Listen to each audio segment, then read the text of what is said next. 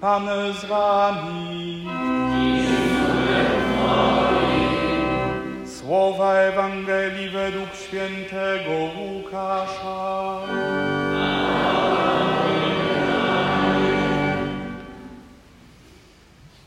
Podeszło do Jezusa kilku saduceuszów, którzy twierdzą, że nie ma zmartwychwstania i zagadnęli go w ten sposób. Nauczycielu, Mojżesz tak nam przepisał. Jeśli umrze czyjś brat, który miał żonę, a był bezdzietny, niech jego brat weźmie wdowę i niech wzbudzi potomstwo swemu bratu. Otóż było siedmiu braci. Pierwszy wziął żonę i umarł bezdzietnie. Wziął ją drugi, a potem trzeci, i tak wszyscy pomarli, nie zostawiwszy dzieci. Końcu umarła ta kobieta. Przy zmartwychwstaniu więc którego z nich będzie żoną? Wszyscy siedmiu bowiem mieli ją za żonę. Jezus im odpowiedział: Dzieci tego świata żenią się i za mąż wychodzą, lecz ci, którzy uznani są za godnych udziału w świecie przyszłym i w powstaniu z martwych, ani się żenić nie będą, ani za mąż wychodzić. Już bowiem umrzeć nie mogą, gdyż są równi aniołom i są dziećmi bożymi, będąc uczestnikami zmartwychwstania. A że umarli zmartwychwstają, to i Mojżesz zaznaczył tam, gdzie jest mowa o krzaku, gdy Pana nazywa Bogiem Abrahama, Bogiem Izaaka i Bogiem Jakuba. Bóg nie jest Bogiem umarłych, lecz żywych. Wszyscy bowiem dla Niego żyją.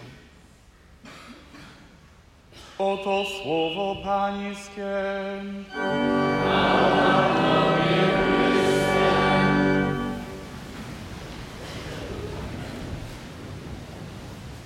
Kim byli saduceusze, którzy dzisiaj przychodzą do Jezusa? Święty Łukasz określa ich tylko jednym sformułowaniem. To byli ci, którzy twierdzą, że nie ma zmartwychwstania. Sięgając do historii i zadając sobie pytanie, kim byli, dowiemy się, że saduceusze rekrutowali się najczęściej z rodzin kapłańskich, byli swego rodzaju arystokracją żydowską, byli ludźmi, którzy w swoim życiu układali się z rzymskim najeźdźcą, tak żeby im było w tej relacji dobrze, i byli wielkimi racjonalistami. Z Pisma Świętego przyjmowali to, co im odpowiadało. Całe prawo ustanowione przez Mojżesza w zakresie tego, co porządkowało życie społeczności żydowskiej, to, co powodowało, że ich rola jako kapłanów była w sposób szczególny uwznieślona, to przyjmowali. Ale wszystko to, co tyczyło rzeczy nadzwyczajnych, nadprzyrodzonych, to odtrącali. Nie wierzyli w anioły, nie wierzyli w duchy, nie wierzyli w zmartwychwstanie. Tego się nie dało racjonalnie uzasadnić, tego się nie dało udowodnić, więc to odcinali od tego, w co wierzyli. I ci ludzie, którzy w tym swoim takim poczuciu wyjątkowości przychodzą do Jezusa, aby w jakiś sposób może go ośmieszyć, Stawiają mu problem, który z punktu widzenia, jaki reprezentują, no był nie do obronienia. Zgodnie z prawem, które odnajdziemy w Księdze Przysłów, mężczyzna, który umierał bezpotomnie, pozostawiając wdowę, nakładał swoisty obowiązek na najbliższego krewnego, aby ten pojął wdowę za żonę i wzbudził potomstwo swemu bratu, jak to jest powiedziane w dzisiejszej Ewangelii. Wszystko po to, aby wdowa nie pozostała bez środków do życia, wszystko po to, aby nie było sytuacji, w której nikt się nią nie może zaopiekować. Sytuacja, w której siedmiu braci po kolei, wypełniając ten przepis prawa, pojmuje za żonę jedną i tą samą kobietę, wydaje się być możliwa. No ale skoro głosisz nauczycielu zmartwychwstanie, to jak to będzie po tym zmartwychwstaniu? Przecież Pismo nie zezwala na sytuację, w której jedna kobieta jest żoną siedmiu mężów jednocześnie. To nie może tak być, to zaprzecza. Jezus staje wobec konieczności dania im odpowiedzi. I daje im odpowiedź, w której odsłania kilka bardzo istotnych rzeczy.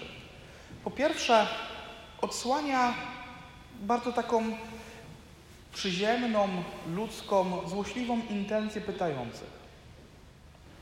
Po drugie, odsłania ich niewiedzę i odsłania ich złą wolę. Kiedy odsłania ich niewiedzę, to przede wszystkim pokazuje, że mimo tego, iż są znawcami Pisma Świętego, prawdopodobnie bardzo dobrymi, to znając jego treść, nie potrafią odczytać i zrozumieć istoty tego, co ono przekazuje. Skupiają się na tym, co im wygodne, nie widzą całości. Kiedy oni przedstawiają swój problem, nie dostrzegają na przykład tego, do czego ich odnosi Pan Jezus, że Bóg jest większy od ludzkich wyobrażeń. Oni zmartwychwstanie wyobrażają sobie jako swoiste powtórzenie życia tutaj na ziemi, które znamy sprzed śmierci, które znamy z tego, co przeżywamy tutaj, może w jakiejś trochę lepszej odsłonie. Ale to jest swoiste jeden do jednego. Jak żyjemy teraz, tak będziemy żyli po zmartwychwstaniu. Chrystus zwraca im uwagę na to, że Pan Bóg trochę inaczej to widzi. Że to będzie życie, ale na trochę innych zasadach niż znamy je z dzisiejszego naszego świata. Dlaczego? Chociażby pierwsza rzecz, którą Pan Jezus im wskazuje. Wtedy nie będą już umierali, nie będzie śmierci, będą jakoby aniołowie w niebie. Śmierć jest jednym z najbardziej uniwersalnych praw tego świata. Każdy z nas temu prawu podlega. Nie ma człowieka, który by się w cudzysłowie wywinął. Po prostu jest to częścią naszego życia, której się nie jesteśmy w stanie pozbyć. My próbujemy na różne sposoby czasami to z siebie wypierać, ale tak właśnie jest. To prawo, tak bardzo powszechne, po zmartwychwstaniu już nie będzie obowiązywało. Jakie inne prawa, jakie inne reguły będą wtedy inaczej poukładane, nie wiemy. Ważne jest, i tego nie mają saduceusze, aby zaufać, że Pan Bóg, który daje nam obietnicę zmartwychwstania i życia wiecznego, który jest większy od naszych wyobrażeń o tym, jak to będzie wyglądało, zaplanował to tak, że będziemy szczęśliwi. Czyli trzeba Panu Bogu zaufać. Druga rzecz, która towarzyszy saduceuszom w tym ich myśleniu, to jest właśnie to takie wycinkowe i literalne traktowanie Pisma Świętego. Oni sobie wybrali pewien fragment, który im odpowiada, nie widzą nic innego. E, kiedy my próbujemy w ten sposób odczytywać Pismo Święte, możemy doprowadzić też do granic absurdu. Bo w bardzo prosty sposób, to jest stary przykład, da się słowami Pisma Świętego usprawiedliwić wszystko, włącznie z samobójstwem. A Judasz poszedł i powiesił się. Idź i ty czyń podobnie. Oba cytaty pochodzą z Biblii. Ale każde z innego miejsca i każdy z innego kontekstu. Nie da się w ten sposób wybiórczo czytać Pisma Świętego, żeby tylko podłapywać to, co chce, aby uzasadnić jakąś tezę. Ja zawsze czytając Pismo Święte muszę widzieć szerszy jego kontekst. Jeszcze jedna ważna rzecz, która towarzyszy saduceuszom, oni czytają wszystko dosłownie. To znaczy, tak jak jest napisane, tak musi być. A Pismo Święte jest pełne metafor. Pismo Święte pełne jest porównań. Pismo Święte pełne jest obrazów, które mają przybliżyć rozumienie tego, co niepojęte. I nie da się wszystkiego czytać tak samo. Dzisiejsze pierwsze czytanie to jest opis historii braci, którzy stając wobec wyroku, bronią się, wykazują odwagę. Jest to opis mniej lub bardziej historyczny, może jakaś opowieść na bazie zapamiętanego przez autora wydarzenia. Zupełnie czym innym jest na przykład opis stworzenia świata. Tam z głębi tego opisu przemawia do nas jedna prawda, że Bóg stworzył świat. Ale czytanie go dosłownie niespecjalnie się sprawdza. Trzeba tego się nauczyć. Saduceusze tego nie potrafili.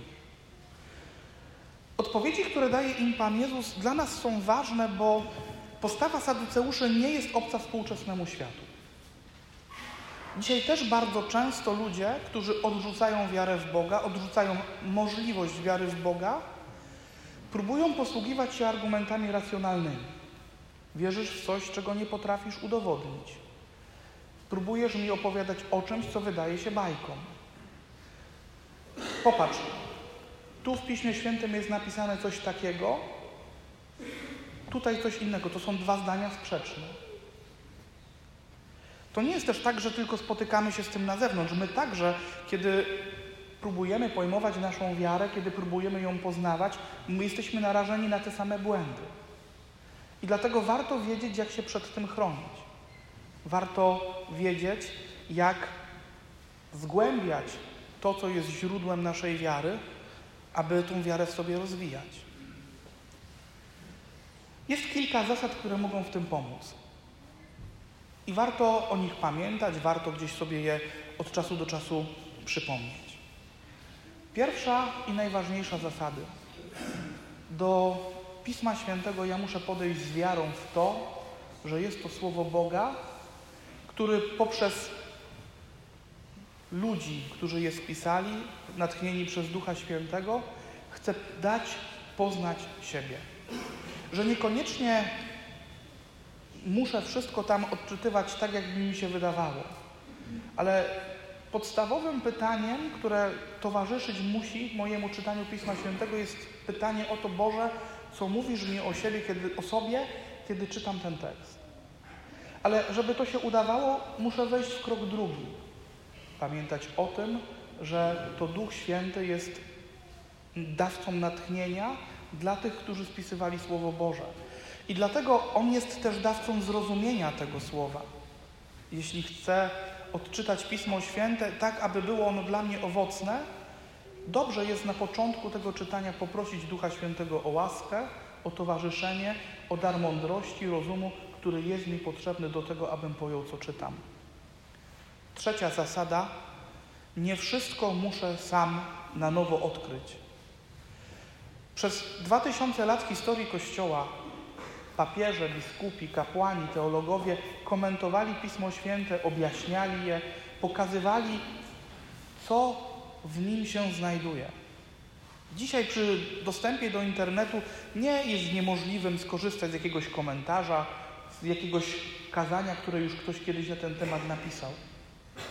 Korzystanie ze źródeł, które pomagają mi zrozumieć Słowo Boże, jest jak najbardziej cenne, potrzebne, abym nie pobłądził. Czwarta rzecz, która znowu jest pomocną, to jest pewnego rodzaju truizm. Już o tym zresztą mówiłem. Nie wszystko w Piśmie Świętym trzeba odczytywać dosłownie. I tutaj znowu jest powrót do tego, że ktoś już kiedyś to wyjaśnił i skomentował.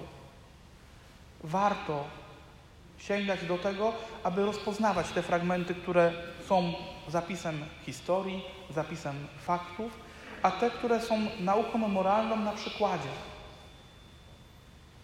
No i myślę, że najważniejsze w całej tej rzeczywistości, aby rzeczywiście karmić swoją wiarę Słowem Bożym, ja muszę je czytać.